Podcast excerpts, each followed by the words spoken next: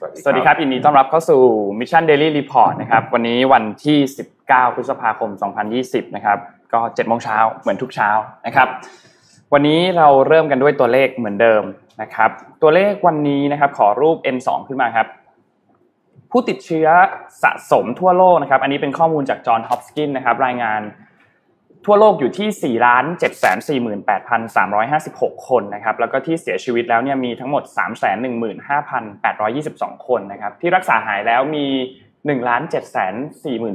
6 3 9 คนนะครับอันนี้เป็นข้อมูลเมื่อตอน3ทุ่มครึ่งเมื่อคืนนะครับส่วนในไทยเมื่อวานนี้นะครับ รูปถัดไปนะครับ ทางด้านสบคนะครับนายแพทย์ทวีสินโฆษกของสบคได้รายงานว่าเราพบผู้ติดเชื้อเพิ่มเติม 3 คนนะครับรวมเป็น 3,031 คนนะครับแล้วก็เมื่อวานนี้เนี่ยมีรักษาหายเพิ่มมาอีกหนึ่งคนนะครับนั่นเท่ากับว่าคนที่ยังรักษาตัวอยู่ที่โรงพยาบาลเนี่ยมีทั้งหมด 118 คนนะครับแล้วก็เป็นอีกวันหนึ่งที่ไม่มีตัวเลขผู้เสียชีวิตเพิ่มเติมครับยังคงที่อยู่ที่ 56 คนครับครับผมเราไปดูสแตทประจำวันนะฮะวันนี้เอาสแตทล่าสุดมาให้ดูนะครับ สิ่งที่น่าสนใจ อันนี้เป็นตัวเลขนะครับของอผู้ติดเชื้อนะครับ ต่อหนึ่งล้านคนนะฮะ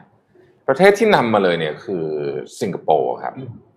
แล้วก็ไอร์แลนด์นะฮะคือไอร์แลนด์เนี่ยคนก็ไม่ได้เยอะมากครับแต่ผู้ติดเชื้อเยอะตามด้วยสเปนเบลเยียม แล้วก็สหรัฐอเมริกานะครับ ซึ่งเอ่อแล้วแล้วประเทศอีกห้าประเทศเนี่ยก็อยู่ในยุโรปตะวันตกซะเยอะนะฮะ ก็จะเห็นว่าผู้ติดเชื้อฝั่งนั้นยังค่อนข้างเข้มข้นอยู่แต่การที่สิงคโปร์อยู่ที่หนึ่งเลยเนี่ยก็ทำให้เอ่อหลายคนวิตกกังวลเหมือนกัน เพราะว่าเอ่อใกล้บ้านเรามากด้วยนะครับแต่สิงคโปร์เขามีระบบการจัดการที่ดีนะแล้วก็พูดเอ่อตรวจคนได้เยอะพอสมควรนะครับภาพถัดไปฮะ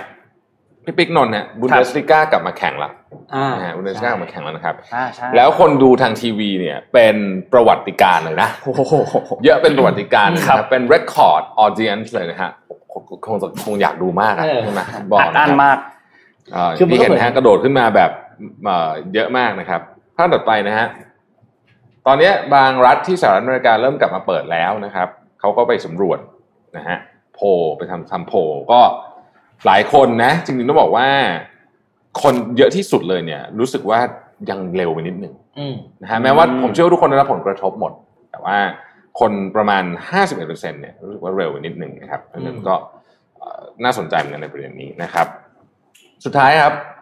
เอ่อจาก stat วันนี้นะฮะข้อมูลจาก LinkedIn นะฮะบอกว่า คือถ้าเกิดว่าคุณอยากจะทำงานที่บ้านเนี่ยนะอืมคุณอยู่ใน industry ไหนมีโอกาสที่ ทำงานที่บ้านได้เยอะที่สุดนะฮะซอฟต์แวร์ไอทีอันนี้แน่นอนอยู่แล้วนะฮะเพราะปกติเวลาเวลามาทำงานที่ออฟฟิศเนี่ยถ้าสมมติเขาต้องมาเนี่ยเขาก็พยายามที่จะไม่อยากจะคุยกับใครเยอะอยู่แล้วครับเพราะต้องใช้สมาธิเยอะนะครับ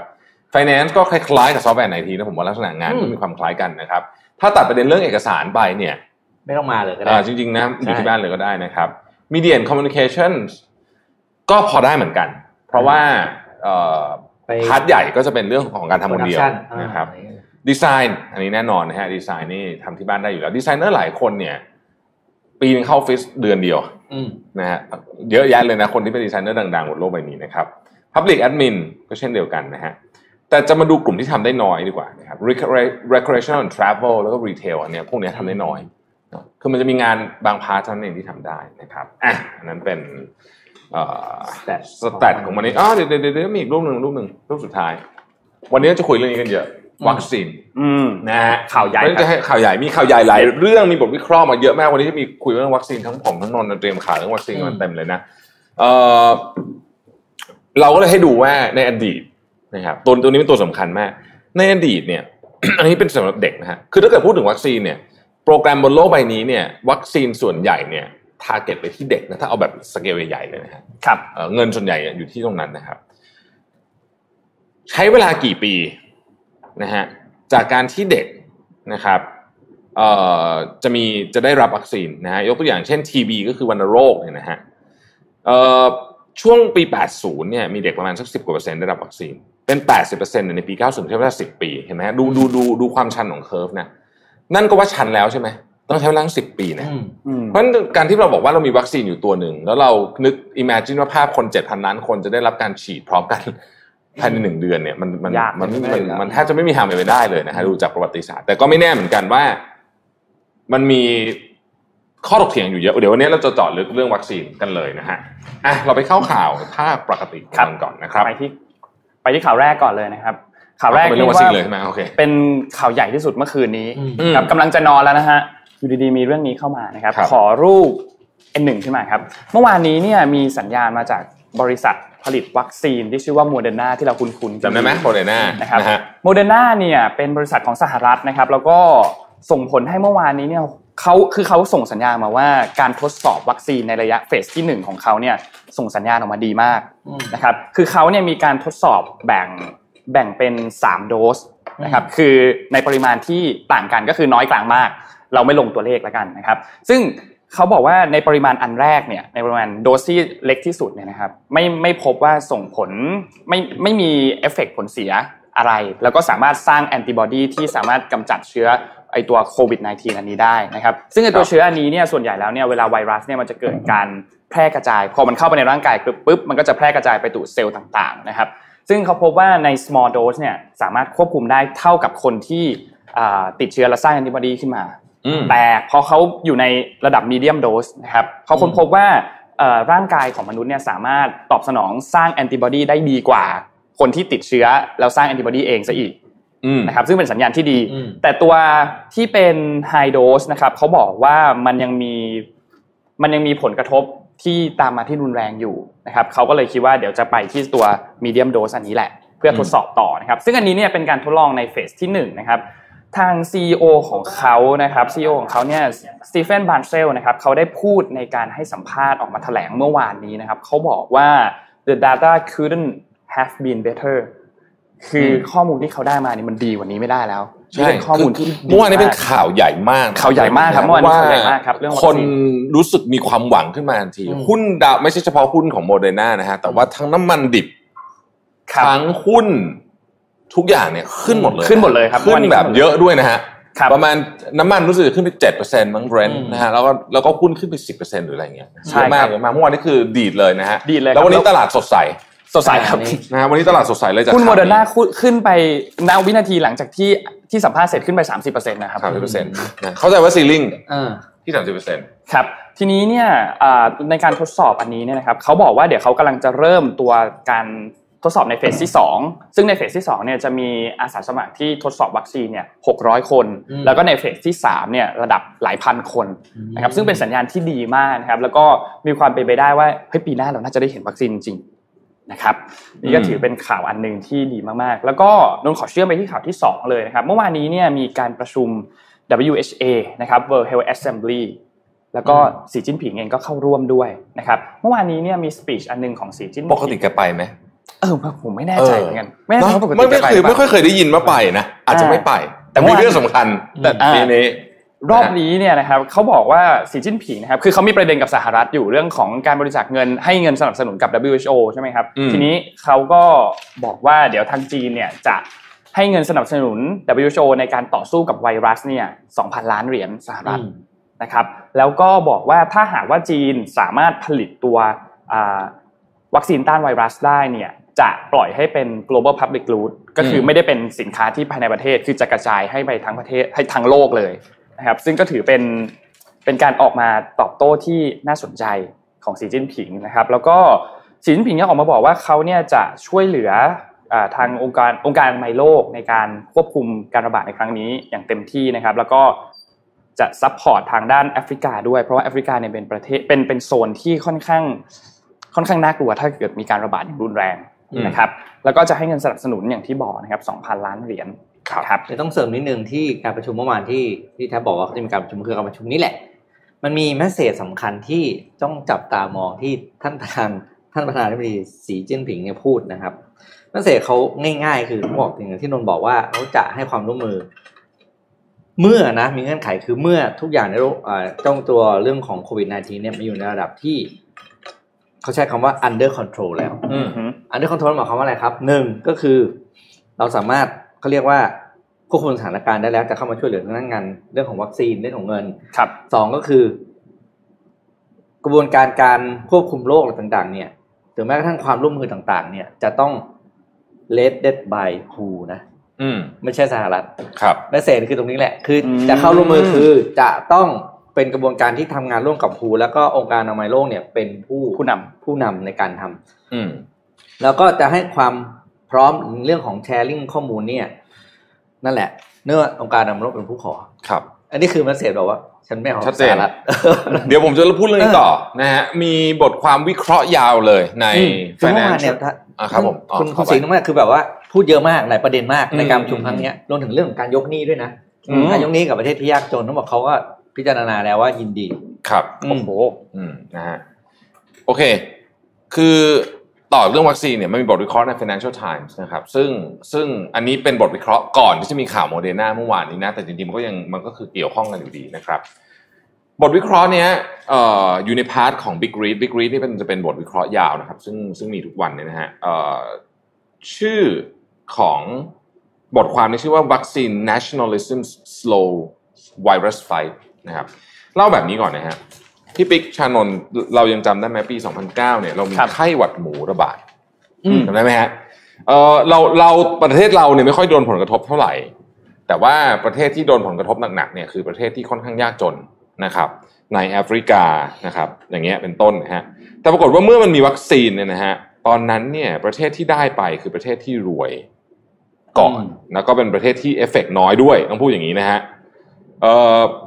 ยกตัวอย่างเช่นแล้วมันมีการกีดกันกันเยอะมาก ไม่ใช่เฉพาะระหว่างประเทศที่ร่ำรวยประเทศที่ยากจน แต่ประเทศที่เป็นประเทศพัฒนาแล้วด้วยกันก็ยังกีดกันกันเอง เช่นออสเตรเลียเนี่ยบอกว่าห้ามให้ผู้ผลิตวัคซีนของประเทศตัวเองเนี่ยส่งส่งออกไปที่อเมริกานะฮะ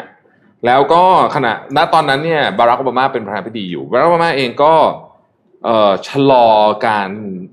บริจาควัคซีนให้กับประเทศที่ยากจนนะครับ ตอนนั้นเนี่ยมีตัวเลขผู้เสียชีวิตเนี่ยหนึ่งหมื่นแปดพันคนนะนะฮะแต่เขาคาดการณ์ว่าตัวเลขจริง ๆ เนี่ย สูงถึง575,000คน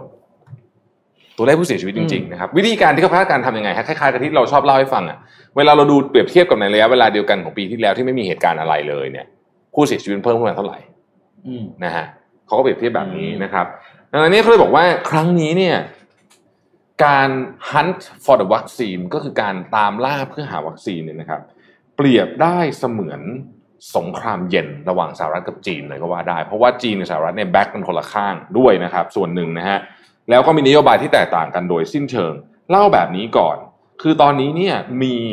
โมเดอร์นานี่เป็นหนึ่งใน candidate นะฮะแต่มีเป็นร้อยที่ที่ทำอยู่ แล้วมันเป็นการแข่งขัน เพราะใครก็ตามที่ได้วัคซีนมาก่อนเนี่ยนะฮะต่อให้คุณจะ กระจายไม่คิดตังค์หรืออะไรก็แล้วแต่เนี่ย มันเป็น power มหาศาลมโหฬารมากๆ เป็น power ที่ ถ้าเป็นในหนังนี่คือเหมือนกับว่าคุณตามล่าหาขุมทรัพย์ที่สำคัญที่สุดในโลกที่จะครองโลกได้น่ะ อันนี้คือแบบนั้นเลยนะฮะอันนี้คือแบบแบบ feel แบบนั้นเลยนะครับ ตอนนี้เนี่ยรัฐบาลปักกิ่งกับรัฐบาลของโดนัลด์ทรัมป์เนี่ยมีทิศทางที่ค่อนข้างแตกต่างอย่างชัดเจน เราเห็นละซีจิ้นผิงออกมาพูดว่า โอเค global นะอืมเป็นอ่าเขาเรียกว่าอะไรนะวัคซีน for all ใช่ไหมฮะครับเอ่อโดนัลด์ทรัมป์คงจะพูดแบบนั้นไม่ได้ โดนด่าแน่นอน เพราะว่านโยบาย American First เนี่ยมันค้ำคออยู่ค้ำคออยู่นะมันค้ำคออยู่จริงๆนะครับแล้วก็ใกล้เลือกตั้งมากแล้วด้วยนะฮะแล้วผมก็คิดว่าโดนัลด์ทรัมป์ก็คงจะเลือกไปเวที่ protect ประเทศตัวเองก่อน แต่ในนี้บอกว่าประเทศส่วนใหญ่นะฮะเองเนี่ยก็มีความรู้สึกว่า ต้องต้องการที่จะ protect ประเทศตัวเองก่อนอยู่แล้วนะอืมยกตัวอย่างเช่นอังกฤษนะฮะอืมอังกฤษเนี่ยบอกว่าการที่จะสามารถเป็นประเทศแรกที่สร้างวัคซีนได้เนี่ยมูลค่าของมันเนี่ยมันมหาศาลมาก เพราะฉะนั้นเราจึงทุ่มทรัพยากรทั้งหมดที่มีไปอยู่ที่นั่นอืมนะฮะทั้งหมดที่มีเท่าที่ทำได้นะครับเอ่อพูดถึงเรื่องของ distribution เนี่ยนะฮะผู้เชี่ยวชาญที่อยู่ในวงการสาธารณสุขก็บอกว่า คุณไม่ต้องดูอะไรเยอะนะฮะเอ่อคนพูดนี่คือ Lois Pence นะครับเป็น Executive Director ของ Global Health Council นะฮะบอกว่าคุณไม่ต้องดูอะไรเยอะหรอก ดูจาก PPE ที่ผ่านมาช่วงระบาดหนักๆอะครับนั่นแหละฟิลมันคงจะประมาณนั้นนะอืมนะฮะซึ่งเขาบอกว่ามันมันไม่ดีเลย เพราะว่านั่นหมายความว่าประเทศที่ร่ำรวยจะได้เอ่อรับสิบเอ่อก่อนสิทธิ์ก่อนแน่นอนนะครับ แล้วก็เอิ่มสิ่งที่เราไม่อยากเห็นคือ สงครามในการแย่งวัคซีนกัน แต่ต้องยอมรับจริง ๆ ว่าวัคซีนตัวนี้เนี่ยมันไม่ใช่แค่สำหรับอายกตัวอย่างสำหรับประเทศจีนเนี่ยนะครับ มันไม่ใช่แค่การรักษาคนในประเทศ หรือว่าป้องกันคนในประเทศ มันเป็นหนึ่ง national pride เป็นความภูมิใจเลยนะ ถ้าเกิดคุณคิดได้ก่อนคนแรกแล้วคุณเป็นคนช่วยโลกเลยนะ เป็น world hero เลยนะฮะใช่อืมแล้วก็เป็นการบอกว่าฉันเนี่ยเหนือกว่าประเทศคู่แข่งก็คือสหรัฐนั่นเอง ซึ่งวัคซีนครั้งนี้เขาบอกว่าในเชิง geopolitical หรือภูมิ รัฐศาสตร์เนี่ยมันจึงเป็นมากกว่าแค่วัคซีนโลกเฉยอืมๆแต่มันเป็นการอาจจะถึงขั้นเปลี่ยนขั้วอำนาจของโลกได้เลยทีเดียวนะโอ้ถ้าหากว่าทำดีใช่ๆนะครับอืมแล้วก็บอกว่าผลของการได้วัคซีนมาแล้วจะจะกระจายยังไงเนี่ยขึ้นอยู่กับผลการเลือกตั้งเดือนพฤศจิกายนนี้เป็นอย่างมากเลยทีเดียว เพราะถ้าเกิดว่าจีนกับสหรัฐมีข้อตกลงได้เรื่องนี้ ซึ่งดูแล้วโดนัลด์ทรัมป์คงตกลงกันค่อนข้างยากนิดนึงเนี่ย เพราะว่านโยบายมันไปคนละทางและประกาศชัดเจนภายในวิธีสองประเทศเนี่ยนะครับ เราก็น่าจะเห็นอะไรที่เปลี่ยนแปลง แต่ถ้าโดนัลด์ทรัมป์ยังเป็นอยู่เนี่ยใครได้ก่อนเนี่ยโอ้โหได้เปรียบจริงครับๆได้เปรียบมากๆเลยนะครับ ต้องเข้าใจว่าเอ่อประธานาธิบดีสีจิ้นผิงเนี่ยไม่ได้ออกมาพูดบ่อยนะฮะคือโดนัลด์ทรัมป์นี่แกรายวันถูกไหมเราก็จะเห็นความเปลี่ยนแปลงของแกเยอะแต่ว่าทุกครั้งที่สีจิ้นผิงพูดเนี่ยมันถูกไป implement เป็นนโยบายจริง ๆ ด้วยอืมนะครับนะเรื่องนี้น่าสนใจมากๆ จริง ๆ ต้องติดตามอย่างใกล้ชิดนะฮะเพราะว่ามีส่งผลต่อ ทุกประเทศรวมถึงเราด้วยครับอืมอ่าเครียดนะมันต้องลุ้นอะลุ้นลุ้นว่าใครลุ้นจะเฉือนได้ก่อน อะนะฮะเอาเอาเอาเอาเอาเอาเอาสบายสบายๆบ้างเอาไม่ค่อยสบายเท่าไหร่หรอกแต่ก็สบายขึ้นมานิดหนึ่งครับนะครับ วันก่อนนะ มีข่าวในประเทศไทยนะครับ เอ่อข่าวในประเทศไม่ใช่ขอไปผลวิเคราะห์ข่าวของประเทศไทย แต่ว่าอยู่ใน Financial Times นะครับอืมอะไม่รู้กล้องซูมเห็นเปล่าเดี๋ยวให้ดูนี่ เขาเขียนถึงเรายาวเหยียดเลยนะฮะนี่เห็นไหมรูปนี้ที่ไหนฮะอืมพระพรหมอ่าเอราวันใช่ไหมครับแล้วนี่นะมีมีรูปร้านของคุณต่อเพนนี่เพนกวินด้วยนิชาบูด้วยนะที่อยู่โอ้โหนี่เขาเขาไปทั่วโลกเขาไปทั่วโลกเลยเขาไปทั่วโลกไปทั่วโลกเลยไปในช่วงทานเข้าไปนะฮะเอาผมอ่านให้ฟังคือบทความที่ชื่อว่า Escape from Lockdown นะครับก็เป็นบทวิเคราะห์ถึงเรื่องของธุรกิจการท่องเที่ยวนะเขาก็บอกว่าเฮ้ยประเทศไทยเนี่ยเป็นประเทศแรกๆเลยนะที่กลับมาเพราะผมเพิ่งรู้เหมือนกันว่าเราเป็นประเทศแรกๆเนี่ยที่กลับมาเปิดประเทศอ่านะไม่นับจีนนะครับ เราเป็นประเทศแรกที่กลับมาเปิดเอ่อไม่ใช่เปิดประเทศ เปิดกิจกรรมทางเศรษฐกิจอืมเนาะเพราะฉะนั้นเขาบอกว่าเราเนี่ยเอ่อประเทศไทยเนี่ยน่าสนใจมากว่าจะ move เรื่องของการท่องเที่ยวยังไงนะครับ อาจจะเป็นต้นแบบของหลาย ๆ ประเทศต่อจากนี้ก็ได้นะฮะเอางี้ก่อนประเทศไทยปีที่แล้วมีนักท่องเที่ยวมา 39 ล้านคน กรุงเทพเป็นเมืองที่มีนักท่องเที่ยวเดินทางมาเยอะที่สุดในโลกเยอะกว่าปารีสเยอะกว่าลอนดอนเลยนะครับแต่ปีนี้เนี่ยตัวเลขของทททคาดว่าจะมีนักท่องเที่ยวมาทั้งหมด 16 ล้านคนนะครับ แต่ว่าพวกคนที่อยู่ในวงการโรงแรมเนี่ยเขาบอกว่า 10 ล้านก็หรูแล้วนะครับในบทสัมภาษณ์นี้ไปสัมภาษณ์ 3 คนนะฮะคือคุณเศรษฐาทวีสินนะครับ CEO ของแสนสิรินะครับคุณบิลไฮเนคกี้ CEO ของไมเนอร์กรุ๊ปแล้วก็คุณศุภจี CEO ของอืมเอ่อดุดุสิสิตตนาทีธานีนะครับ ซึ่งทั้ง 3 ท่านเนี้ยเป็นผู้เชี่ยวชาญในวงการทั้งสิ้น ต้องบอกก่อนว่าผมเพิ่งรู้เหมือนกันว่าไอ้โรงแรมเดอะสแตนดาร์ดที่เท่มากๆ ไม่ใช่เดอะสแตนดาร์ดนะสำนักข่าวนะเดอะสแตนดาร์ดโรงแรมเท่สุดๆเลยอยู่ลอนดอนอยู่นิวยอร์กเนี่ยเป็นของแสนสิรินะผมเพิ่งรู้เหมือนกันอือืมมนะฮะแล้วก็กำลังจะมาเปิดอีกอีกหลายที่ทีเดียวนะครับเอ่อเขาบอกอย่างนี้ครับบอกว่า ถ้าพูดถึงตัวโรงแรมเนี่ยโรงแรมเชนใหญ่ตอนนี้เนี่ยพร้อมละที่จะรับลูกค้ากลับมานะครับอื มเอ่อมีมาตรการต่างๆ มากมาย เช่นเรื่องของ touchless เราพูดไปเยอะใช่ไหมอืม room service ทิ้งไว้หน้าห้อง touchless ไม่มีใครจับเลยคุณคุณเดินไปทุกอย่าง social distancing หมด แต่สิ่งน่าสนใจมากเกี่ยวกับประเทศไทย คือประเทศไทยเนี่ยเป็นประเทศที่มีวิลล่าเยอะมากครับนะในข่าวนี้บอกวิลล่าก็คือบ้านไอ้หเวลัลางๆอะอืมอืมพูลวิลล่าอย่างเงี้ยอืมนะเยอะมากๆนะครับ ดังนั้นเนี่ยพวกนี้เนี่ยจะสามารถเขาเรียกว่า demand higher premium ได้เพ ราะมัน distancing ของตัวมันด้วยตัวมันเองอยู่แล้วครับไม่เจอใครอะคือคุณเข้าไปอยู่ในวิลล่าคุณไม่ต้องออกมาเลยได้อืมถูกไหมแต่คุณเข้าไปอยู่ในห้องสามวันเบื่อตาย คุณต้องออกมานั่งที่ริมสระน้องสระน้ำแต่ว่าคุณอยู่ในวิลล่าของคุณที่มีสระน้ำอยู่แล้วเนี่ยคุณไม่ต้องออกมาเลยก็ได้ เพราะฉะนั้นอืมเขาคาดว่าอันนี้เนี่ย ราคาความต่างของห้องธรรมดากับวิลล่าเนี่ยจะสูงขึ้นนะฮะอันนี้คืออันที่หนึ่งนะครับ อันที่สองเนี่ยเขาบอกว่าประเทศไทยเนี่ย ตอนนี้นี่มีผู้เสียชีวิต 50 กว่าคนมีเคส3,000เคส ซึ่งถ้าเทียบกับประเทศอื่นเนี่ยต้องถือว่าน้อยมาก นะฮะเอิ่มการที่ประเทศไทยหยุดกิจกรรมทางการท่องเที่ยวไปเนี่ยนะครับคุณบิลไฮเนคกี้เนี่ยบอกเลยบอกว่าเออมันมีเรื่องหนึ่งน่าสนใจเหมือนกันนะเป็น paradox เขาบอกเขาบอกว่าคุณบิลไฮเนคกี้ผมขออนุญาต quote เลยนะฮะบอกว่า I never seen this before I think we're going through a reset คุณบิลฮันนกี้ไม่ได้พูดถึงธุรกิจท่องเที่ยวอืมแต่พูดถึงเอ่อสัตว์น้ำฮะอ่า ที่มาที่ชายหาดอืมอืมโลมาเต่าต่างๆเขาบอกว่าเขาไม่เคยเห็นเลยอะคือตอนนี้อืมสภาพมันรีเซ็ตกลับมาเร็วมากนะครับ ดังนั้นเนี่ยเอ่อเมื่อเป็นแบบนี้แล้วเนี่ยนะครับ คาดการณ์ว่าจะต้องมีการจำกัดจำนวนนักท่องเที่ยวอยู่แล้วนะฮะซึ่งมันก็มันก็เข้าสู่ social distancing อยู่แล้วนะครับคุณบิลนักกี้ยังให้สัมภาษณ์ต่อเลยว่ากลุ่มอนันทรานะฮะพร้อมที่จะกลับมาเปิดโรงแรมที่โดยเฉพาะโรงแรมที่ใกล้กับกรุงเทพเพื่อให้คนขับรถไป ตอนนี้คนอาจจะยังไม่กล้าขึ้นเครื่องบินเท่าไหร่นะครับ รัฐบาลไทยเองตอนนี้มองการท่องเที่ยวไปเป็นสามเฟส เฟสที่หนึ่งคือ local เฟสที่สองคือประเทศแถบนี้จำได้ไหมครับวันก่อนมีการปลดล็อกรายชื่อนะของประเทศจีนเกาหลีใต้อะไรอย่างเงี้ยออกนะครับรวมถึงฮ่องกงด้วยเนี่ยนะครับเอ่อคือปลดล็อกก่อน คนก็แบบเฮ้ยจะให้มาหรือบอกยัง แต่ว่าถ้ามันพร้อมคือถ้าสถานการณ์พร้อมเนี่ยก็จะมานะครับ คุณศุภจี CEO ของดุสิตกรุ๊ปเนี่ยบอกว่า หลังจากที่ล็อกดาวน์ถูกลิฟต์เนี่ยนะฮะเชื่อว่านักท่องเที่ยวจีนเนี่ยจะเป็นคนกลุ่มแรกที่จะกลับมานะครับกลุ่มดุสิตธานีเองก็มีแคมเปญที่ชื่อว่า comeback campaign comeback campaign เป็นยังไงนะครับโรงแรมในกลุ่มดุสิตธานีเช่นที่หัวหินเนี่ยเปิดแล้วนะนะฮะเอ่อนอกจากอุปกรณ์ต่างๆ ที่คุณจะมี amenity ทั่วๆไปไปโรงแรมมีแชมพูสบู่เจลสีฟันต่างๆนานาเนี่ยก็จะมีอุปกรณ์ป้องกันตัวเองด้วยแมสเจลแอลกอฮอล์ต่างๆนะพวกนี้นะครับ แล้วก็ มีระบบการคลีนนี่ด้วยรองเท้าอ่าแบบแบบเป็นยิงอะเหมือนเวลาเข้าเข้าห้างนะครับเอ่อก็คนส่วนใหญ่ก็คาดว่านะครับ คนส่วนใหญ่ในในธุรกิจโรงแรมนะคาดว่าประเทศไทยจะกลับมาคว้าโอกาสในช่วงไฮซีซันนี้ทันนะฮะโอ้นี่ก็เป็นข่าวที่ดีทีเดียวเนาะนี่ผมคือที่ผมเอา Financial Times มาเนี่ย เพราะว่า คือเราต้องดูเวลาว่าบทวิเคราะห์จากจากที่ไหนที่เรา Financial Times เป็นถือเป็นสื่อหนึ่งในสำนักพิมพ์ที่ต้องใช้คำว่าอะไรเดียน่าเชื่อถือมากที่สุดนะกลางกลางหนึ่งของโลกเลยนะฮะผมขออนุญาตอยู่ที่ท่องเที่ยวนิดหนึ่งอีกประเทศหนึ่งที่พึ่งพาการท่องเที่ยว เยอะไม่แพ้ประเทศเรานะฮะก็คือประเทศกรีซขอภาพทีสิบเก้าขึ้นมาหน่อยครับไม่มีอะไรหรอกจะให้ดูเพราะว่าประเทศเนี้ยเป็นประเทศที่ผม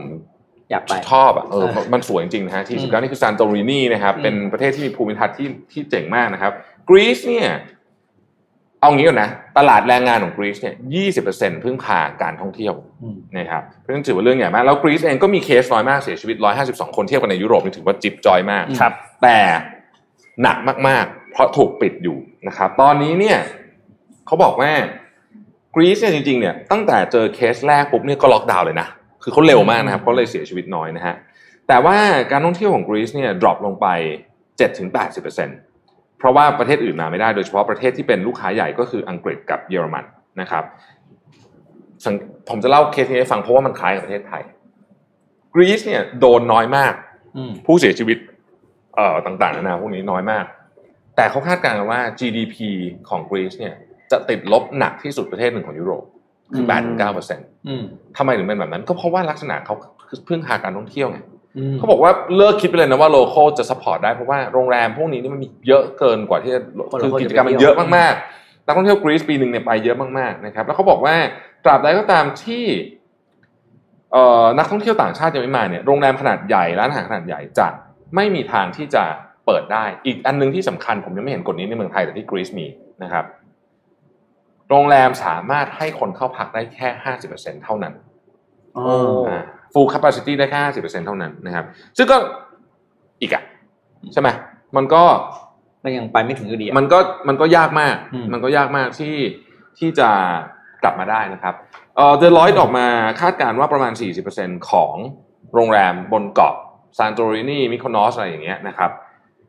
จะกลับมาเปิดไม่ได้เลยในปีนี้ สิ่งที่ผมอยากจะพอยเอาก็คือ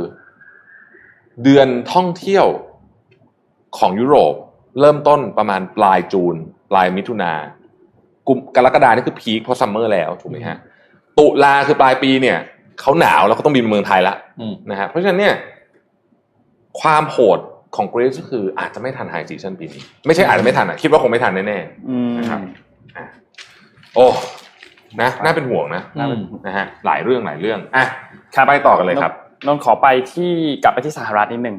นะครับเจอโรมพาวเวลครับเขาให้สัมภาษณ์กับทาง CBS นะครับเป็นสื่อเจ้าหนึ่งนะครับเขาบอกว่าเจอโรมพาวเวลเนี่ยเป็นประธานของธนาคารกลางนะครับเขาบอกเขามาให้สัมภาษณ์นะครับเขาบอกว่าเผื่อคนไม่รู้เผื่อคนไม่รู้เขาบอกว่าเศรษฐกิจเนี่ยน่าจะแย่ต่อไปเรื่อยๆ จนถึงช่วงปลายปี 2021 นี่คือประธานธนาคารกลางมาบอกนะครับ และการที่จะ rebound กลับมาเต็มตัวได้เนี่ยจะเกิดขึ้นได้ก็ต่อเมื่อ วัคซีนถูกค้นพบแล้วเท่านั้น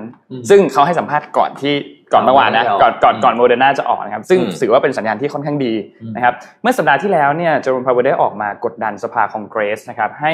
มีการอัดฉีดมาตรการเพิ่มเติมเข้ามาอีกครับนะครับ ซึ่งล่าสุดเนี่ยทางสภาล่างเขาผ่านมาแล้ว เขาผ่านร่างไอตัวมาตรการที่จะเป็น stimulus นะครับ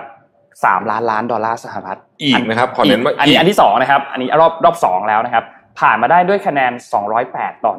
199 ซึ่งน่าสนใจมากเฉียดฉิวมากนะครับเฉียดฉิวมาก คือสภาคองเกรส หรือว่าสภาล่างเนี่ยจะเสียงที่ครองอยู่เนี่ยคือพรรคเดโมแครตแต่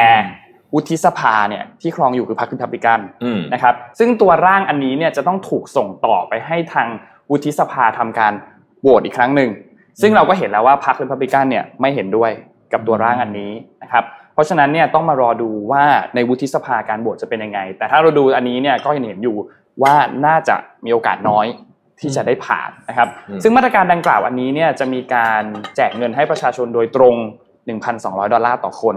อันนี้เป็นรอบที่ 2 แล้วนะครับ แต่ว่าจากเดิมรอบแรกเนี่ยเด็กจะได้ถ้ามีลูกเนี่ยเด็กได้คนละ 500 ใช่ไหมครับอืมแต่รอบนี้เนี่ยถ้าครอบครัวมีลูกไม่เกิน 3 คน เด็กจะได้คนละ1,200อืมเท่ากับว่าต่อครัวเรือนแล้วเนี่ยจะได้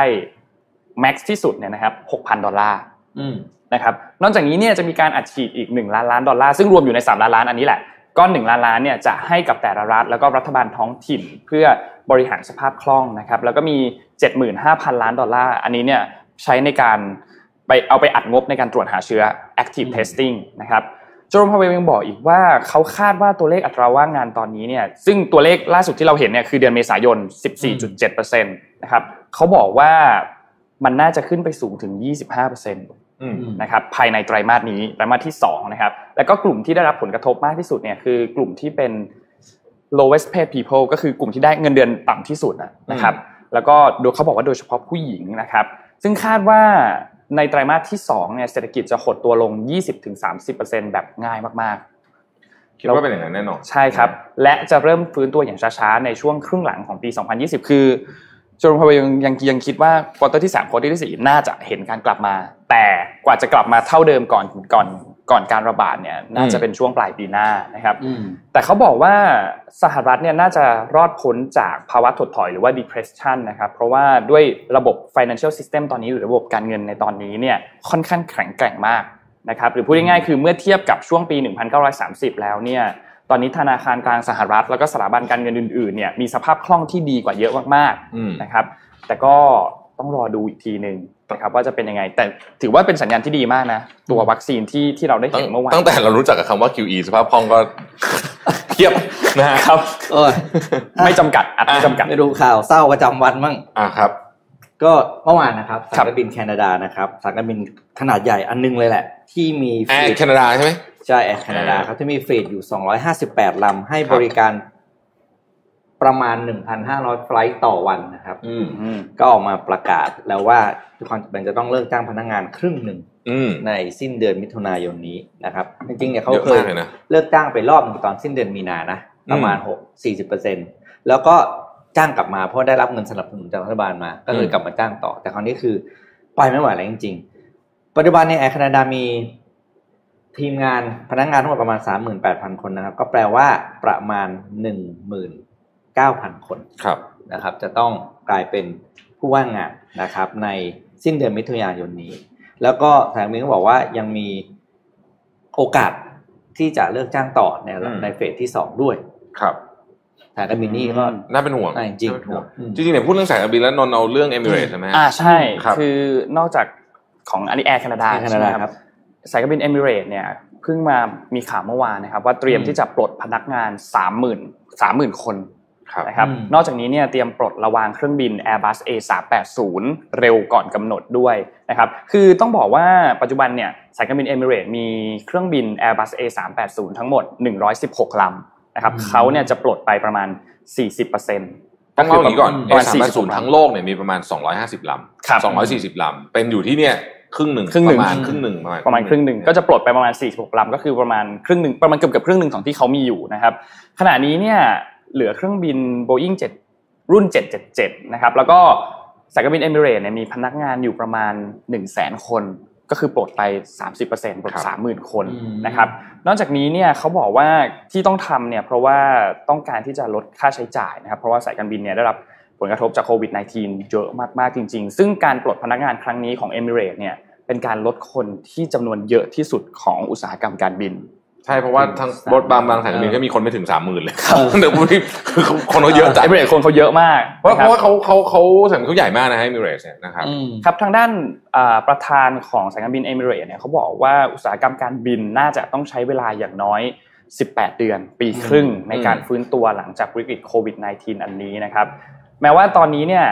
บางสายการบินจะเริ่มมาทยอยบินในในในประเทศบ้างแล้วอืมแต่ก็ยังคาดว่าอีกนานนะครับ เอมิเรสเขาเพิ่งพาใส่ลองฮอลเยอะ อืมนะฮะเขาเป็น connecting นี่ใช่ไหมอ่า connecting เป็นอะโอเคเจ็ดโมงครึ่งเจ็ดโมงครึ่งครับนะฮะเจ็ดโมงครึ่งมา สไลด์เจ็ดโมงครึ่งของเราอืมนะครับ mirroring and labeling คือเรื่องเจ็ดโมงครึ่งวันนี้นะครับ ใครๆคุณชื่อคริสวอสไหมคริสวอสเนี่ยเคยเป็นเจ้าหน้าที่อยู่ที่ FBI แล้วตอนหลังเขาออกมา คือเขาเป็นคนเจรจาพวกก่อการเอ่อ จับตัวประกันอะไรอย่างเงี้ยนะฮะคนก่อการร้ายอะไรพวกนี้เนี่ยนะฮะแล้วตอนหลังเขาก็ออกมาเขียนหนังสือ แล้วก็ตอนนี้มี MasterClass นะใครมี MasterClass ไปฟังคริสคริสฟอร์วอสได้เรื่องของการเทคนิคการเจรจานะครับอ่าวันนี้ผมจะมาเล่าให้ฟังว่า เขาบอกว่าถ้าคุณอยากจะ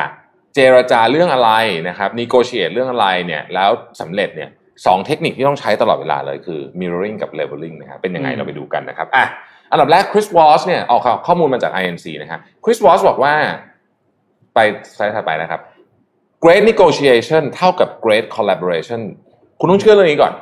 คือการ negotiate ที่ดีเนี่ยการการเจรจาต่อรองที่ดีเนี่ยคือการร่วมมือกันนะครับอ่าเพราะฉะนั้นถ้าเราเชื่อแบบนี้ปุ๊บเนี่ย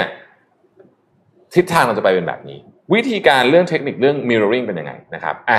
mirroring นะครับ mirroring เนี่ยง่ายๆ เวลาผมสมมติผมพูดอะไรไปปุ๊บเนี่ยแล้วพี่ปิ๊กทวนคำหนึ่งสองสามอืมหนึ่งคำหรือสองคำหรือสามคำสุดท้าย ที่เป็นใจความสำคัญสุดท้ายเนี่ยนะอันเนี้ยคือคำว่า mirroring ซึ่งมันดีมากเลยกับการเวลาคนโมโหหรืออยู่ในสถานการณ์ที่แบบเนี่ยสถานการณ์ตึงเครียดเนี่ยการ mirroring นี่จะดีมาก เราไปดูตัวอย่างคำเอ่อบทบทสนทนานะฮะเช่น สมมติพูดว่า I have a very difficult year blah blah blah blah อะไรเงี้ย you seems this to discounting all financial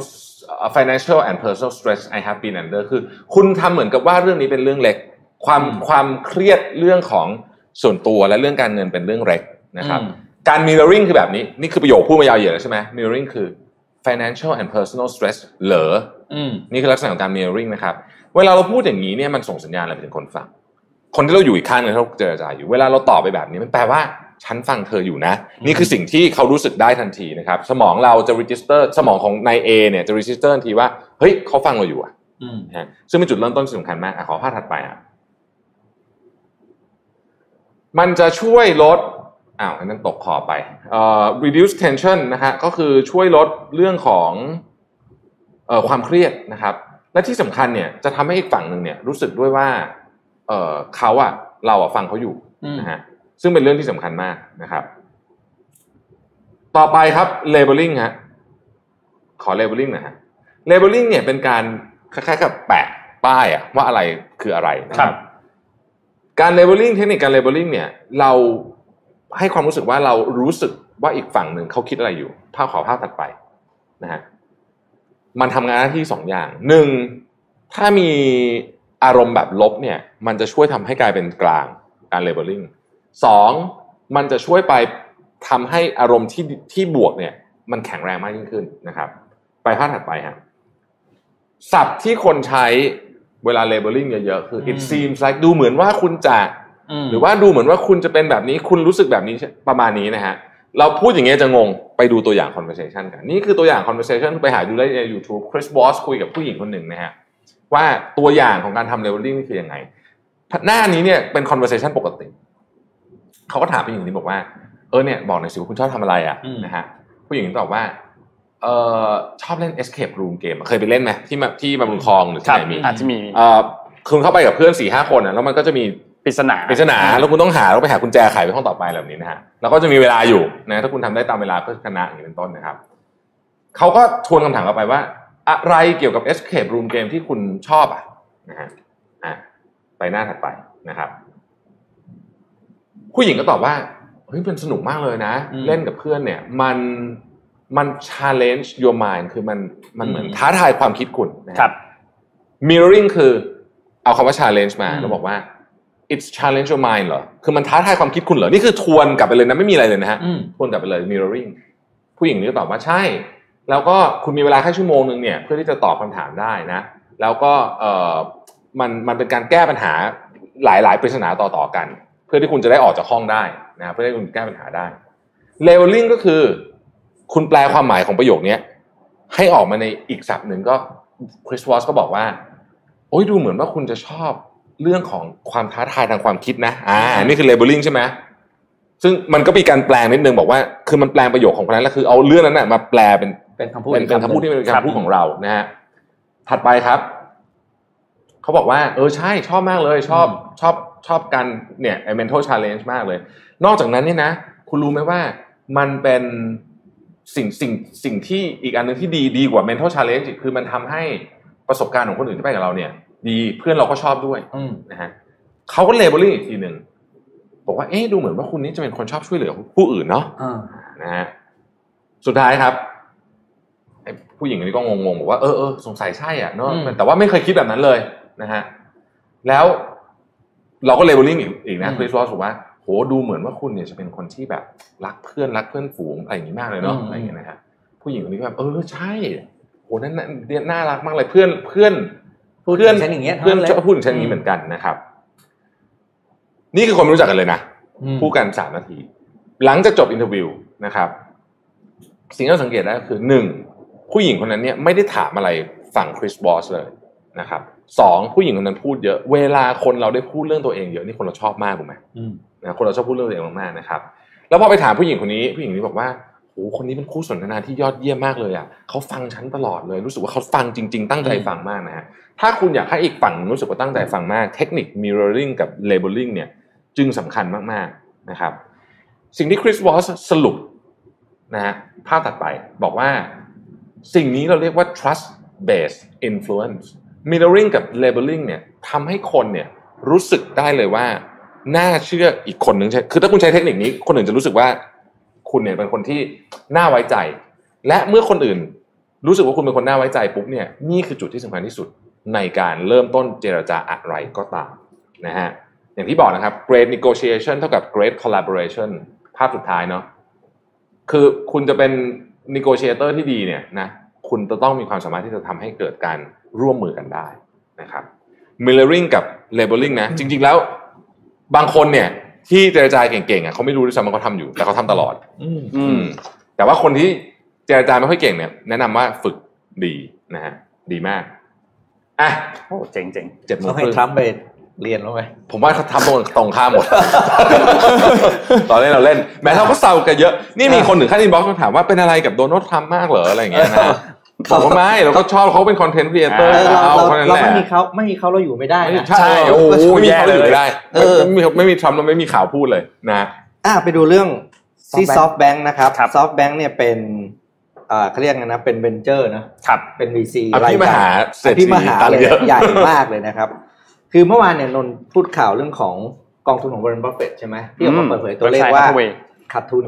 มโหฬารที่สุดตั้งแต่เปิดมา อันนี้ก็ตามมาติดๆครับโอ้ ซอฟต์ SoftBank แบงนี่ค์นะเนี่ยซอฟต์แบงค์เนี่ยเขามีกองทุนที่เป็น VC เนี่ยชื่อ Vision Fundครับ Vision Fund เนี่ยออกมาเปิดเผยตัวเลขว่าตั้งแต่ต้นปีมาเนี่ยนะ มูลค่าของทุนขาดขาดทุนไปแล้วกับการลงทุนในสตาร์ทอัพสองรายคือ WeWork และ Uber WeWork นี่หนักมากอะคือแบบมหาศาลนะครับ อืมอืม WeWork นี่หนักมากขาดทุนสองหมื่นห้าพันล้านเหรียญโอ้โหอืมกับกับกับอ่าสตาร์ทอัพสองรายนี้นะครับ ซึ่งเขาบอกว่าเป็นการ ขาดทุนครั้งมโหฬารและใหญ่ที่สุดตั้งแต่ญ่มากใหญ่มากคือตั้งแต่ WeWork มันเป็น SoftBank เนี่ยตั้งมาอืมนั่นแหละ SoftBank เนี่ย ลงทุนอะไรบ้างก็อย่างนี้อาลีบาบาอ่าคือลงลงทุนแต่ละอันนี่คือเด็ดๆทั้งนั้นนะเออเด็ดเด็ดๆทั้งนั้นเออเด็ดๆทั้งนั้นนะครับ แล้วก็เนี่ยรอบเนี้ยเขาบอกว่าหนักจริงๆบอกเนี่ยแล้วก็เจ็บหนักมากกับ WeWork อืมจนทำให้เอ่อมีการเปลี่ยนแปลงระดับผู้บริหารด้วยนะครับ SoftBank อ่าอันนี้นนท์มีข่าวเรื่องเออเรื่อง SoftBank นะคซรัอบเหมือนกันอะให้นนท์เล่าต่อเลยโอเค SoftBank เนี่ยเขามาประกาศเมื่อวันจันทร์นะครับเมื่อวานนี้นะครับ บอกว่าแจ็คหม่าแจ็คหมาผู้ก่อตั้งอาลีบาบาเนี่ยคือเขาเป็นบอร์ดบริหารของ SoftBank ด้วยนะครับแจ็คหมาเนี่ยอยู่ในบอร์ดบริหาร SoftBank มา 13 ปีนะครับคือเข้าร่วมมาในปี 2007 แล้วก็จะลาออกแล้วนะครับซึ่งตัวเขาเองเนี่ยเพิ่งเกษียณออกจากตำแหน่งประธานบริหารของอาลีบาบาเมื่อปีที่แล้วนี้เองนะครับโดยเขาบอกว่าเขาต้องการที่จะให้ความสำคัญเกี่ยวกับเรื่องของการศึกษาแทนนะครับคือต้องเล่าให้ฟังก่อนว่า SoftBank ที่ก่อตั้งโดยมาซาโยชิซันเนี่ย ได้ลงทุนในบริษัทอาลีบาบามาเป็นระยะเวลานานตั้งแต่ปี 2000 แล้วนะครับก็คือ 20 ปีแล้วนะครับ ซึ่งอาลีบาบาเนี่ยถือเป็นหุ้นที่ประสบความสำเร็จมากที่สุดอันหนึ่งของ SoftBank เลยนะครับ SoftBank เนี่ยถือหุ้นของอาลีบาบาอยู่ทั้งหมด 25%นะครับนอกจากนี้เนี่ยนอกจากที่ทางแจ็คหมา ออกจากการเป็นบอร์ดบริหารไปแล้วนะครับเขายังได้ตั้งทาง SoftBank เนี่ยได้ตั้งบอร์ดบริหารเพิ่มเติมมาอีก 3 คนนะครับก็คือคนแรกนะครับคือโยชิโมโตะโกโตะนะครับซึ่งเป็น CFO ของบริษัทนะครับแล้วก็คนที่ 2 คือลิปปูตันนะครับซึ่งเป็น CEO ของบริษัทออกแบบชิปที่ชื่อว่า Cadence Design System นะครับแล้วก็คนสุดท้ายคือยูโกะคาวาโมโตะนะครับเป็นอาจารย์จากวาเซดะ Business School นะครับซึ่งทั้ง 3 คนนี้เนี่ยจะ ขึ้นเป็นบอร์ดในวันที่ 25 มิถุนายนนี้นะครับ โดยสมาชิกของบอร์ดเนี่ยก็จะขยายจากเดิมนะครับเป็น 13 คนนะครับ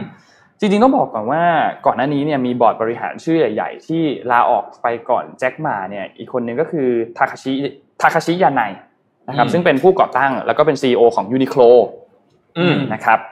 ก็อย่างที่พี่ปิ๊กบอกครับตัวเลข SoftBank ในไตรมาสที่ 1 ที่ประกาศออกมาเนี่ยมีเอารายรับก่อน รายรับเนี่ยอยู่ที่ประมาณ 6.1 ล้านล้านเยนนะครับเติบโตขึ้นจากปีที่แล้วนะ1.5%แต่ว่าขาดทุนนะครับ ประมาณ8แสนล้านเยนนะครับรายได้เพิ่มขึ้นแต่สุดท้ายพอคิด sum up แล้วเนี่ยยังขาดทุนอยู่นะครับ นี่ก็เป็นจากทาง SoftBank ช่วงนี้ประเด็น SoftBank เยอะเนาะเยอะเยอะจริงๆมันมีเยอะมาก่อนหน้านี้แล้วแหละตั้งแต่ตอน WeWork กันนะฮะอ่าใช่ครับแล้วก็แล้วก็มีประเด็น WeWork ก็กลับมาร้อนแรงอีกครั้งหนึ่งด้วยใช่ เป็นเป็นแต่เป็นเป็นเวลาที่แย่จริงสำหรับซอฟแบงค์ปีนี้นะครับหวังว่าเขาจะกลับมาได้เพราะจริงๆเขาเป็นคนสร้างสีสันให้กับโลกสตาร์ทอัพในช่วงสิบยี่สิบปีผ่านมานี้นะครับอะผมพาทุกท่านไปดูเรื่องนี้ก่อนก่อนที่จะเข้าวีโอของพี่ปิ๊ก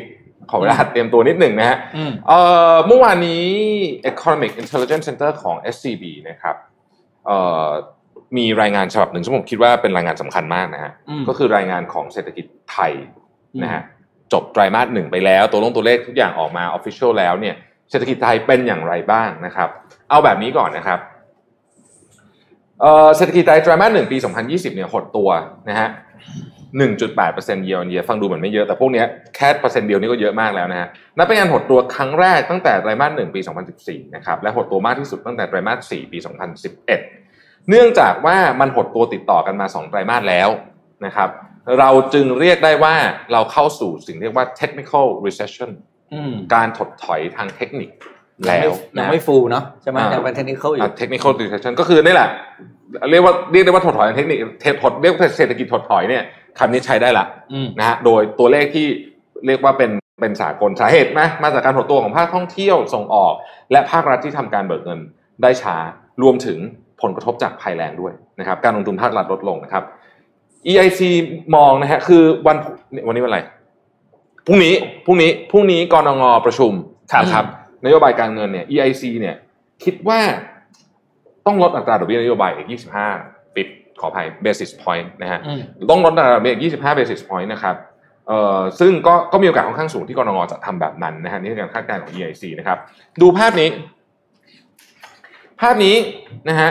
บอกว่าการบริโภคสินค้าอะไรที่เพิ่มขึ้นบ้างนะครับ สินค้าจำเป็นเนี่ยเพิ่มขึ้นทุกตัวนะฮะ สินค้ากลุ่มสุขภาพนะฮะกลุ่ม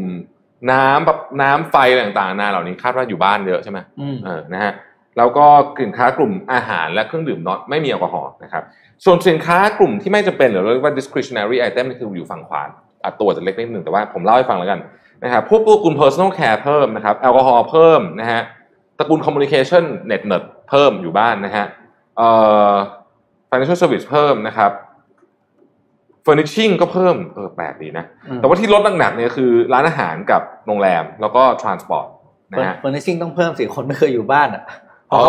ามาอยู่บ้านก็ต้องหาอุปกรณ์หาโต๊ะเต้นทำงานอะไรใช่ใช่ใช่ก็องค์เก้าอี้นะองค์เก้าอี้นะฮะอ่าผมผมพูดภาพรวมแล้วกันนะครับ การส่งออกภาคบริการท่องเที่ยวหดตัว 29.8%นะฮะการลงทุนภาคเอกชนหดตัว 5.5%นะครับ การ ลดหดตัวของภาคก่อสร้างของรัฐบาลเนี่ยลบ 29.6%นะฮะนี่คือสาเหตุที่เขาต้องรีบสร้างอะไรสักอย่างแล้วตอนนี้นะครับ เพราะว่าเบิกงบประมาณช้ามาแล้วด้วยนะครับ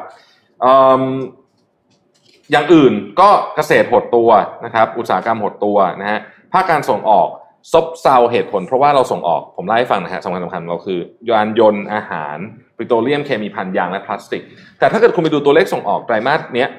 มันโตนะ แต่มันโตมาจากทองคำซึ่งต้องไม่นับ เพราะว่าไม่ได้มีเอ่ออะไรล่ะ กิจกรรมทางเศรษฐกิจนะครับ ไปดูตัวส่งออกครับ ภาพถัดไปนะฮะ T17 นะครับ ส่งออกเนี่ยจะเห็นว่าเส้นสีน้ำเงินเนี่ยครับ PMI export order เนี่ย ตกดิ่งคือเดี๋ยวนี้เราเห็นกราฟแบบนี้เยอะนะพี่ปิ๊กนนท์นะครับคือไม่มาแบบนี้แล้วขึ้นก็ดูขึ้นอยู่กับเรื่องอะไร แล้วก็หักหัวลงไปเส้นนี้นะฮะดูนะครับ ทิ้งดิ่งไปเลยตรงนั้นนะฮะภาคการท่องเที่ยวไทยภาคการส่งออกไทยจะหดตัวในระดับสูงนะครับ สุดภาพสุดท้ายครับที่สิบแปดนะฮะที่สิบแปดเนี่ยต้องบอกว่าคาดการว่านักท่องเที่ยวเนี่ยที่เข้ามาในสนามบินเนี่ยลบแบบนี้เลยนะฮะเพราะฉะนั้นเนี่ยไตรมาสนี้ SCB EIC คาดการว่าจะหนักสุดๆแล้วจะค่อยๆฟื้นตัวอย่างช้าๆขอเน้นอีกครั้งว่าอย่างช้าๆนะครับ ในไตรมาสที่สามและไตรมาสที่สี่ถ้ามีท่าด้วยท่าตัวใหญ่มากอันนี้ ถ้าไม่มีการระบาดรอบสองที่หนัก ถ้ามีการระบาดรอบสองที่หนักก็โกโก้ครันช์อาก่อนโกโก้ครันช์เพราะฉะนั้นตัวเลขชัดเจนแล้วนะว่าเราเข้าสู่ช่วงเศรษฐกิจถดถอย อันนี้ไม่ต้องไม่ต้องไม่ต้องถกเถียงกันแล้วว่าจะถอยไม่ถอยนะถอยแล้วนะครับอะเหนื่อยท้องปวดหัวเลยต่อจากข่าวของนนท์เมื่อกี้นะครับที่เรื่อง SoftBank นะที่ ลงทุนแล้วขาดทุนนะครับ ก็มันมีอุตสาหกรรมหนึ่งตอนนี้ครับขอภาพด้วยเลยนะครับ ที่เพิ่งส่งไปเมื่อกี้ครับแล้วบอกที่เราสดเราส่งไม่ผ่านนะครับนี่ตุกท็อปที่อะไรวะอ่าแนะนำอุตสาหกรรมนึงรู้จักครับ ก็คือ automate driver self driving self driving car นั่นเองนะครับ ในภาพนี้คือ Waymo นะครับ Waymo เนี่ยเป็นบริษัทลูกอันหนึ่งของ Google นะใช่ spin out มาผมเคยฟัง CEO พูดเก่งมากเลยเออนะครับ ตอนนี้ เทรนด์ในการเข้าไป funding ธุรกิจที่เป็นโลจิสติกส์หรือ transport เนี่ยมันเปลี่ยนแล้วนะครับเล่าให้ฟังถามว่าทำไมมันต่อจากเรื่องของ Uber ทำไมถึงขาดทุน เพราะว่ามันมีความเห็นชัด demand มันชัดเจนแล้วว่า ตอนนี้เนี่ยความสำคัญในการเคลื่อนย้ายของมันมีความต้องการมากกว่าความ demand ในการไอ้เคลื่อนย้ายคนอืมเพราะคนมันไม่กล้านั่งไง อ่าใช่อ๋อโอเคคนมาหาแล้วขับขับด้วยตัวเองคือต้องคุณของต้องมาหาเราไม่ใช่เราไปหาของนะครับ ก็กลายเป็นว่าวงการสตาร์ทอัพตอนนี้เขาเขาเรียกว่าหันโฟกัสไปหาธุรกิจที่เป็นเซลฟ์ดร i วิ่งคาร์มากขึ้นเซลฟ์ดร i วิ่งคาร์ส่วนใหญ่จะใช้ไปกับขนของมากกว่าขนคนอยู่แล้ว Waymo เนี่ยนะครับได้รับทุนสนับสนุนไปแล้วเนี่ยนะครับ อย่างน้อยๆเนี่ยสามพันล้านเหรียญนะแล้วก็ยังจะได้อีกเนี่ย สิ้นเดือนนี้เนี่ยอีกเจ็ดร้อยห้าสิบล้านเหรียญเพื่อไปพัฒนาธุรกิจซึ่ง Waymo เนี่ยเขาทำธุรกิจอยู่สามอย่างนะครับไอ้รถสามคันสามแบบหนึ่งอันซ้ายเนี่ย อันซ้ายเนี่ยคือรถขนขนของรถรถรถในรถของของรถแท็กซี่ แต่ไม่มีคนขับนะครับ อันต่อมาก็เป็นรถขนของแล้วก็รถของของขนาดใหญ่นี่คือเขาเรียกว่าเป็นเขาเรียกว่าเป็นอะไรนะ เทคนิคไอเทคโนโลยีใหม่สุดที่ทางเวโมทดลองอยู่แล้วเขาทดลองจริงจังมากเลยนะจริงจังมากครับลองเข้าไปดูใน YouTube Channel ของ Waymo นะครับเขาจะมีคลิปของรถที่เขาทดลองขับเนี่ยรถแต่ละคันเห็นมันจะมีกล้องอยู่ข้างบน คือมันถ่ายภาพปฏิกิริยารถที่เข้ามาใกล้ใกล้คันของเขาอะ่ะแล้วเขามี reaction ยังไงนะครับ คือตอนนี้จะบอกว่าอุตสาหกรรมเรื่องของ self driving car เนี่ยคราวนี้กำลังระดมทุนได้อย่างมหาศาลเลยนะครับจะเล่าให้ฟังว่าอย่างแค่สี่เดือนแรกของปีนะ เงินลงทุนเนี่ย funding ประมาณสี่พันล้านเหรียญนะครับเทลงไปแล้วเนี่ยให้กับธุรกิจ self driving car สองคนที่ได้มากสุดคือ Waymo แล้วก็ DiDi DiDi Chuxing ของจีนนะครับสองคนนี้คือได้เยอะสุดคือเขาแข่งอยู่สองคนในโลกเนี้ยไม่รู้ใครจะใครจะเป็นเป็นเป็นผู้ครองโลกได้ก่อนกับเรื่องนี้นะครับ แล้วก็ของ Waymo อย่างที่บอกครับ ปล่อยรถไปแล้วยี่สิบคันใน Fairfax Fairfax นี่คือสนามบินนะอันหนึ่งที่เป็นสนามบินขนาดกลางในลอสแอนเจลิสนะครับ ก็เอาไปขนทั้งคนขนทั้งทำทั้งโลจิสติกส์ ขน cargo ในนั้นเพื่อเก็บข้อมูล นะครับน่าสนใจมากแล้วก็เขาพูดเลยบอกว่า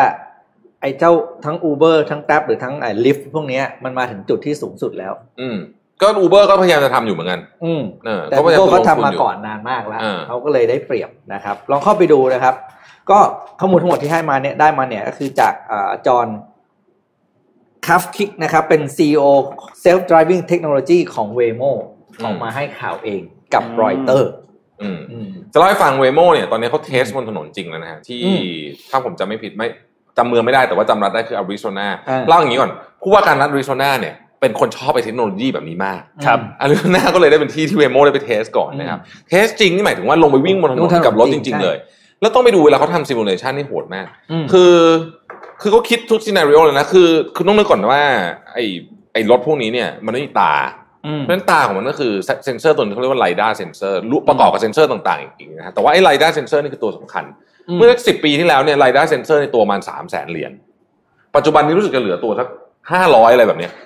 หรือหรือถูกกว่านั้นอีกอะหรือสองร้อยเหรียญคือลดลงมาเป็นพันๆเท่าอะนะครับเพราะฉะนั้นตอนนี้เนี่ยเทคโนโลยี self driving car เนี่ยจะมีความเป็นไปได้สูงมากอืมแล้วก็มีคนถามว่าแล้วมันมีประโยชน์อะไรอืมอะผมจะเล่าให้ฟังมีประโยชน์ยังไง ถ้าสมมติว่าทั้งเมืองเนี่ยนะครับใช้ self driving car หมดเนี่ยคุณจะเปลี่ยนวิธีคิด อีกมากมายเกี่ยวกับเรื่องการวางผังเมืองหนึ่งอืมที่จอดรถกลางเมืองอ่าที่คุณมีอยู่เยอะๆเนี่ยไม่ต้องมี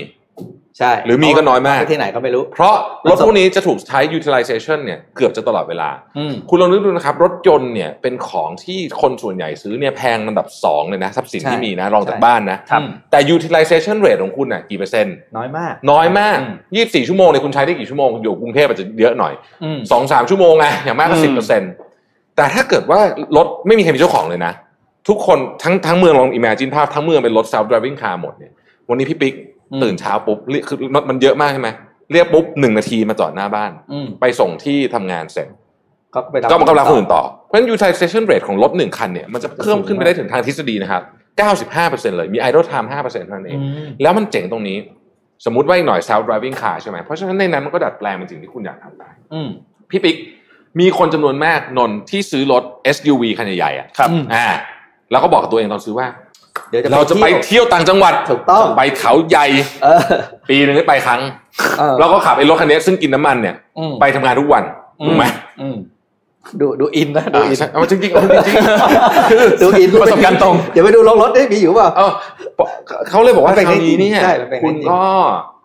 ใช้รถตามความต้องการไง ถ้ารถขับเองใช่ไหมสมมติว่านี่เป็นของส่วนคือเหมือนกับอูเบอร์เป็นเจ้าของครับสมมติอืมอูเบอร์เป็นสมมติอูเบอร์เป็นเจ้าของ วันนี้อยากจะขนคนไปเที่ยวกันไปกับครอบครัวเอาคุณก็เรียกมาเลยรถคันใหญ่ๆวันนี้คุณอยากนอนเหนื่อยอืมมันอาจจะมีรถนอนใช่วันนี้คุณจะไปทำงานเสร็จก็รถคันเล็กๆมา วันนี้จะไปดินเนอร์หรูอืมอ่าก็มีรถแบบอีกแบบลิมูซีนหนึ่งหรูมาคุณเรียกมาได้ เพราะฉะนั้นคุณก็ใช้ตามที่จำเป็นเท่านั้น ตามที่ต้องการเท่านั้น ลดทรัพยากรลดอะไรต่างๆ และถ้าเป็น self driving car ทั้งเมืองเนี่ยนะฮะ รถยนต์เนี่ยมันคุยกันเองถูกไหมอืมครับเพราะฉะนั้นหนึ่งระยะห่างระหว่างกันมันไม่ต้องเยอะใช่เพราะว่ามันไม่มีชนกันอยู่แล้ว มันมีเซ็นเซอร์คุยกัน ถนนจะแคบลงครับอืมมีพื้นที่ไปทำสวนสาธารณะไปทำอะไรที่มันจะเป็นมากขึ้น ยูทงยูเทิร์นก็จะไม่ต้องกว้างอะไรกันขนาดนี้อืมและรถยนต์ฟฟังดีๆนะฮะไม่ต้องมีไฟแดงครับอืมเพราะมันจะจัดคิวกันเอง โดยที่คุณอาจจะวิ่งโดยไม่หยุดรู้ไม่รู้สึกว่าคุณถูกหยุดเลยตลอดทางทุกวัน มันวิธีการจัดคิวกันมันทำได้นะครับ ถ้าไปดูใน YouTube มันจะมีคลิปเลย ซิมูเลตให้ดูอ๋อมันจะมีอ่าใช่ใช่ใช่เข้าไปตรงสี่แยกเนี่ยมันมีวิธีการจัดการโดยที่คุณไม่รู้สึกเลยว่ารถคุณหยุดอยู่อะอืมเออ เพราะฉะนั้นอนาคตนี่คือโลกอนาคตไกลอืมๆแต่สิ่งที่เขาน่าสนใจก็คือว่าณขณะนี้เนี่ยเทคโนโลยีมันพร้อมที่จะใช้กับโลกปัจจุบัน ในสเกลที่ที่ทำกับรถ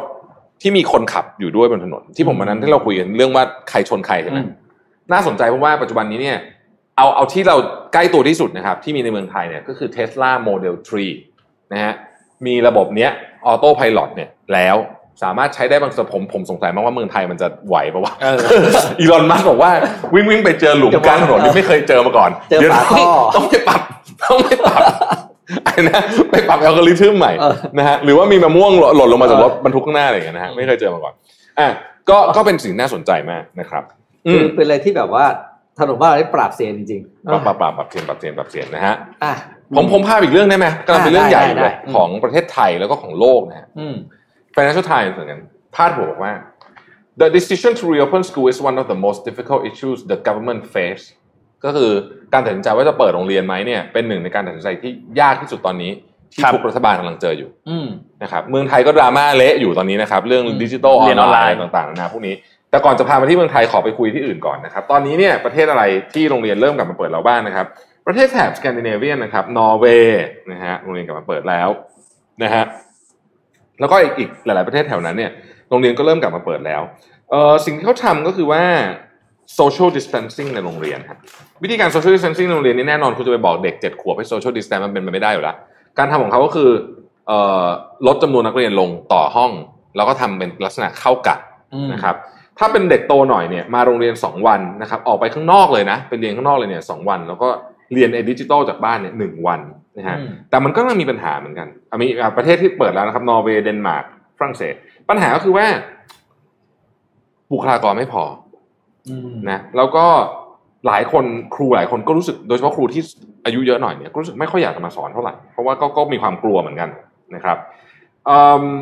มีการถกเถียงกันมากมายนะฮะอย่างในอังกฤษเนี่ยโอ้โหคนบริษัทซึ่งก็บอกว่าจะเปิดโรงเรียนเดือนมิถุนายนนะคนก็มีทั้งฝั่งบอกว่า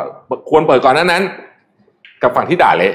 บอกว่าไม่ควรเปิด เป็นการกระทำที่ไม่มีความระมัดระวังเลยนะครับ ที่สหรัฐอเมริกาเองแอนโทนีฟาวซีนะฮะบอกว่า we better be careful นะเพราะว่าเรายังไม่รู้เกี่ยวกับโรคนี้ดีพอ I don't know everything about this disease นะครับ นี่คือเสียงที่แอนโทนีฟาวซีซึ่งเป็นหัวหน้าคณะเขาเรียกว่าอะไรอะอะไรอะ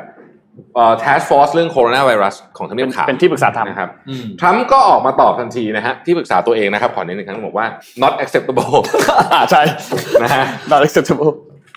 ไม่รู้เขาเขาน่าจะคุยก่อนสักนิดหนึ่งเนาะอืมมันมันโอเคเอาเอาละเอาเป็นว่าเอ่ออะอ่าแต่มันมีอันหนึงที่ผมอยากจะไฮไลท์ในเรื่องนี้เลยนะครับ ก็คือว่าที่เอ่ออังกฤษครับนะฮะต้องต้องขออนุญาตอ่านชื่อเลยนะครับ อาราเซียมุนโรนะฮะอืมเป็น clinical research ของ University of Southampton โรงโรงพยาบาลของ University of Southampton เขาอธิบายอย่างนี้ครับเขาบอกว่ามันมันมีความเชื่ออยู่อันหนึ่งที่บอกว่าเด็กเนี่ยจะสามารถเป็น super spreader ได้คือตัวเองอาจจะไม่ได้ไม่ได้แสดงอาการแล้วไปอืมติดต่อจากคนอื่นแต่เขาบอกว่าจากหลักฐานที่เขามีอยู่ในตอนนี้เนี่ยนะฮะเขาคิดว่ามันไม่เป็นแบบนั้นอืม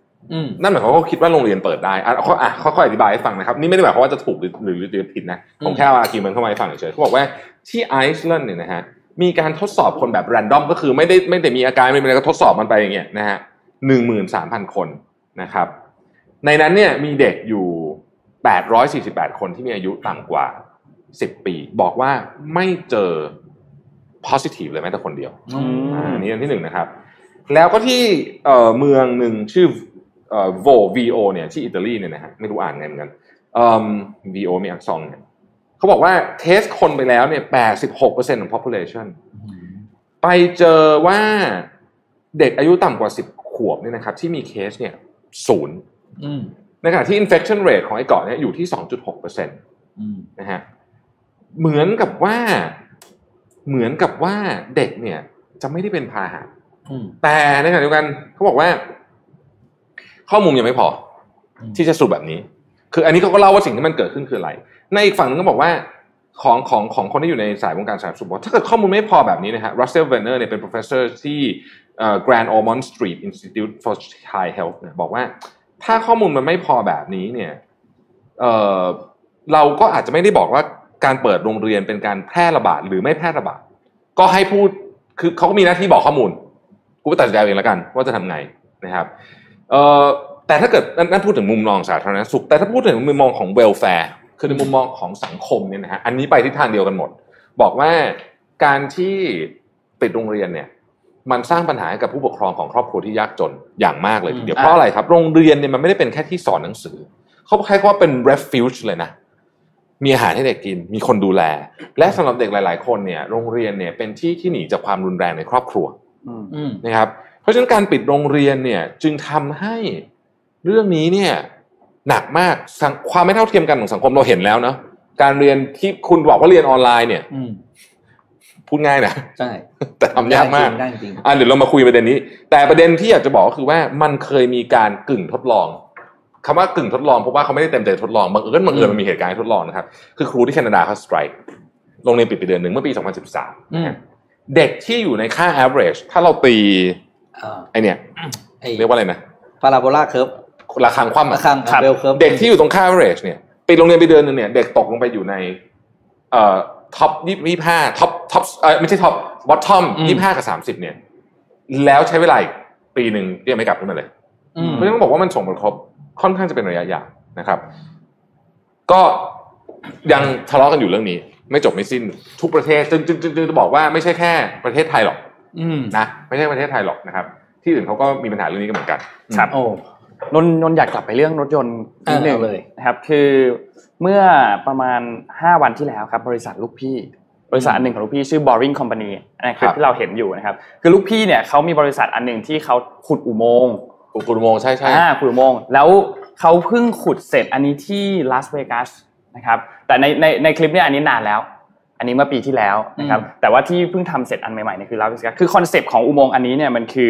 ด้วยความที่ถนนทุกวันนี้รถมันติดมาก อันนี้คือเขาเปรียบเทียบกันจากสถานเริ่มสถานที่เดียวกัน ไปสถานที่เดียวกัน แต่ข้างขวาเนี่ยลงอุโมงค์แล้วไปเลย ข้างซ้ายไปทางถนนธรรมดานะครับแล้วเขาก็มาเปรียบเทียบกันนะครับ คือไอเขาบอกว่าไอตัวเมื่อเทียบงบประมาณกันแล้วเนี่ยในการขุดอุโมงค์เนี่ยบริษัทลูกพี่ก็ทำได้ค่อนข้างถูกด้วย ใช้งบประมาณน้อยและที่สำคัญคือเวลาในการเดินทางเนี่ยมันก็ต่างกันเยอะมาก จะเห็นว่าด้านซ้ายนี่ติดไฟแดงไม่ขยับเลยขณะที่ไม่ไปไหนเลย ข้างขวาเนี่ยวิ่งอยู่127ไมล์ต่อชั่วโมงอืมเร็วมากอืมนะครับ อยู่ในอุโมงค์อันนั้นนะครับ ซึ่งถึงแล้ว แป๊บเดียวอะนาทีคือก็คือเนี่ยนี่ถึงแล้วอืมนี่นานาทีนาทีครึ่ง นาทีครึ่งประมาณนาทีครึ่ง อันนี้คือถึงแล้ว ที่เขาทำเนี่ยนะครับ จะเป็นการเชื่อมระหว่าง หอ convention center กับ convention center ในลาสเวกัสนะครับเขาทำเชื่อมหอประชุมด้วยกัน คือนอกแล้วนอกจากนี้เนี่ย Boring Company ของลูกพี่เราเนี่ยนะครับยังได้สัญญาจากหลาย ๆ รัฐด้วยให้ทำการขุดอุโมงค์อันนี้นะครับซึ่งน่าสนใจมากนะมันประหยัดเวลาไปเยอะมากนะครับ นี่ยังไม่ถึงเลยนะเฮ้ยคุณทวิตไปหาลูกพี่ให้มาขุดแถวกรุงเทพเลยเนี่ยเออให้เขาให้ทวิตไปดิเขาตอบนะบางทีอะ เออเขาตอบมาหลายทีแก We need this technology in Bangkok อะไรเงี้ย right now right แก now ก็ติดแกก็ติดทวิตเตอร์เหมือนกันลูกพี่อะลูกพี่แก active Twitter ตลอดเวลาเลยเออ active reply ทุกคนเลยอะอืมอันนี้คือเพิ่งถึงนะครับอ่าฝั่งสี่ฝั่งนาทีครึ่งใช่ฝั่งขวาเนี่ยใช้เวลานาทีครึ่งนะฝั่งซ้ายนี่สี่4นาทีนาทีกับอีกเจ็ดสิบ44วินะครับอืมจะเห็นว่ามันต่างกันเยอะมากนะครับ แล้วก็ตอนนี้เนี่ยเขาก็กำลังจะขุดต่ออีกนะครับ คืออย่างที่บอกครับว่าเขาได้ได้รับสัญญาเนี่ย อนุญาตจากแต่ละรัฐเนี่ยหลายรัฐมากให้ทำการขุดอุโมงค์อันนี้นะครับ ก็เป็นอีกบริษัทหนึ่ง Boring ไม่มันจะ Company เวิร์กอะไรมากบ้านเราเวิร์กอะไรที่สุดรู้ไหมขุดระหว่างดอนเมืองสุวรรณภูมิเออนี่คือเวิร์กที่สุดเลยใช่ใช่ใช่อันเนี้ยถ้าทำได้นะแจ่มเลยอืมใช่อืมคือคือไม่ต้องขับอ้อมอะลงใต้ดินแล้วไปเลยฝากฝากคุณไปหา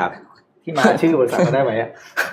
Boring Company ที่มาคือที่มาเนี่ยเอาอะไรคือคือเอานี่แหละ Boring มันคือน่าเบื่อแหละเออเพราะว่าบอกคือคำว่าขุดเออแบบก็ควรเขาเขาแต่ก็ตั้งมีความจริควงรประสาทอยู่แล้วอืมนะฮะนะครับอ่าก็ครับก็มีอีกอันหนึ่อะงปิดท้ายด้วยกิจกรรมน่ารักน่ารัน่ากรักจากน่ารักหน่อย M&M นะครับ M&M ช็อกโกแลตขวัญใจคนทั่วโลกนะครับเขากำลังทำแคมเปญอยู่ก็คือเป็น virtual coloring book นะครับ ขอภาพนี่แหละเออนะครับ อันนี้เป็นสมุดระบายสี ซึ่ง inspiration ของแคมเปญนี้เนี่ยมันมาจากสมุด ภาพระบายสีของผู้ใหญ่ครับที่เขาให้ผู้ใหญ่ฝึกระบายสีเพื่อฝึกสมาธิ ใช่ใช่ใช่นะผแล้วมไม่เคยทำจบเลยอะร้านเนี้ยมัน แล้วมันถามว่าเอ็มมันเข้าแคมเปญเนี้ยครับมาทำเป็น virtual coloring คือคุณสามารถระบายสีผ่าน iPad หน้าจอคอมพิวเตอร์คุณได้นะครับ ถ้าภาพไหนเขาเห็นแล้วเขาถูกใจเขาก็จะเอาไปเป็นส่วนหนึ่งของภาพประกอบโฆหนังโฆษณาเรื่องใหม่ของเขาด้วยนะครับ อ่า ผมแปะลิงก์ไว้ให้เข้าไปกดกันได้นะครับ หน้าเพจเนี้ยชื่อ helpuscolor.mms.com อืมนะครับเข้าไประบายสีกันได้ น่ารักมากเลยผมเข้าไปลองแล้วก็มีแบบอุสารพัดสีสารพัดอะไรนะผู้กันอะไรปากกาหลายเบอร์มากนะครับอืมลองเข้าไปเล่นดูเผื่อว่าภาพของเราจะเป็นภาพที่ได้รับการคัดเลือกเข้าไปเป็นส่วนหนึ่งของหนังโฆษณาใหม่ซึ่งจะ on air ในเดือนกรกฎาคมนี้อ๋อแต่ยังไม่บอกว่าเนื้อเรื่องเป็นอย่างไรเดี๋ยวนี้เราจะเห็นแบรนด์ทำอะไรอย่างนี้เยอะนะอืมมีการแบบทำงานร่วมมือ collaborate กับกับ กับคนลูกดูค้ากับกับลูกค้าอืมลูกค้ากับซึ่งกิจกรรมแบบทางการตลาดแบบนี้นะเขาเรียกว่า crowd source นะครับอ่าไม่ใช่ fund ไม่ใช่ crowd funding นะ crowd source ก็คือ crowd ให้ source ให้ผู้ชมเนี่ยเข้าไปมีส่วนร่วมใช่เลโก้เคยทำอันหนึ่งเจ๋งมากเลยนะ คือเขาต่อคือเขาไม่มีงบกันแต่มันมันเป็นอืมผมจำเคสนี้ได้เขาให้เอามันชื่อจอร์จเป็นตัวคือเขาต่อตัวแบบจอร์จขึ้นมาซึ่งอืมต่อต่อง่ายมากนะครับ แล้วก็บอกว่า คุณช่วยพาจอร์จไปเที่ยวหน่อยสิก็คือคุณต่อเลโก้ที่บ้านมาต่ออ่าแล้วก็ไปถ่ายรูปอืมอืมใช้งบประมาณใช้คำว่าศูนย์ดอลลาร์แล้วกันอืมเพราะว่าไม่ได้ทำอะไรเลยโพสต์ใน Facebook ของตัวเองใช่ป่ะอืมปรากฏว่าแคมเปญเนี้ย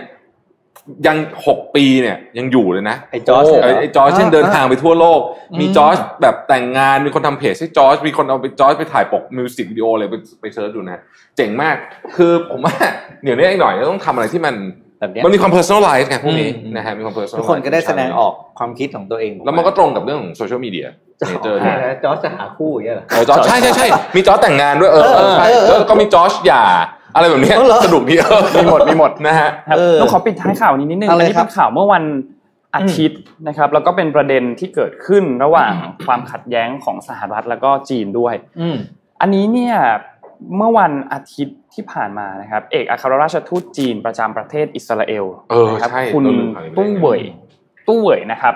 อายุ 57 ปีนะครับ แต่ว่าเอ่ออีกแหล่งข่าวหนึงบอกว่าอายุ 58 ปีนะครับ มีที่เขารายงานเนี่ยมีรอยเตอร์กับมีบลูมเบิร์กนะครับ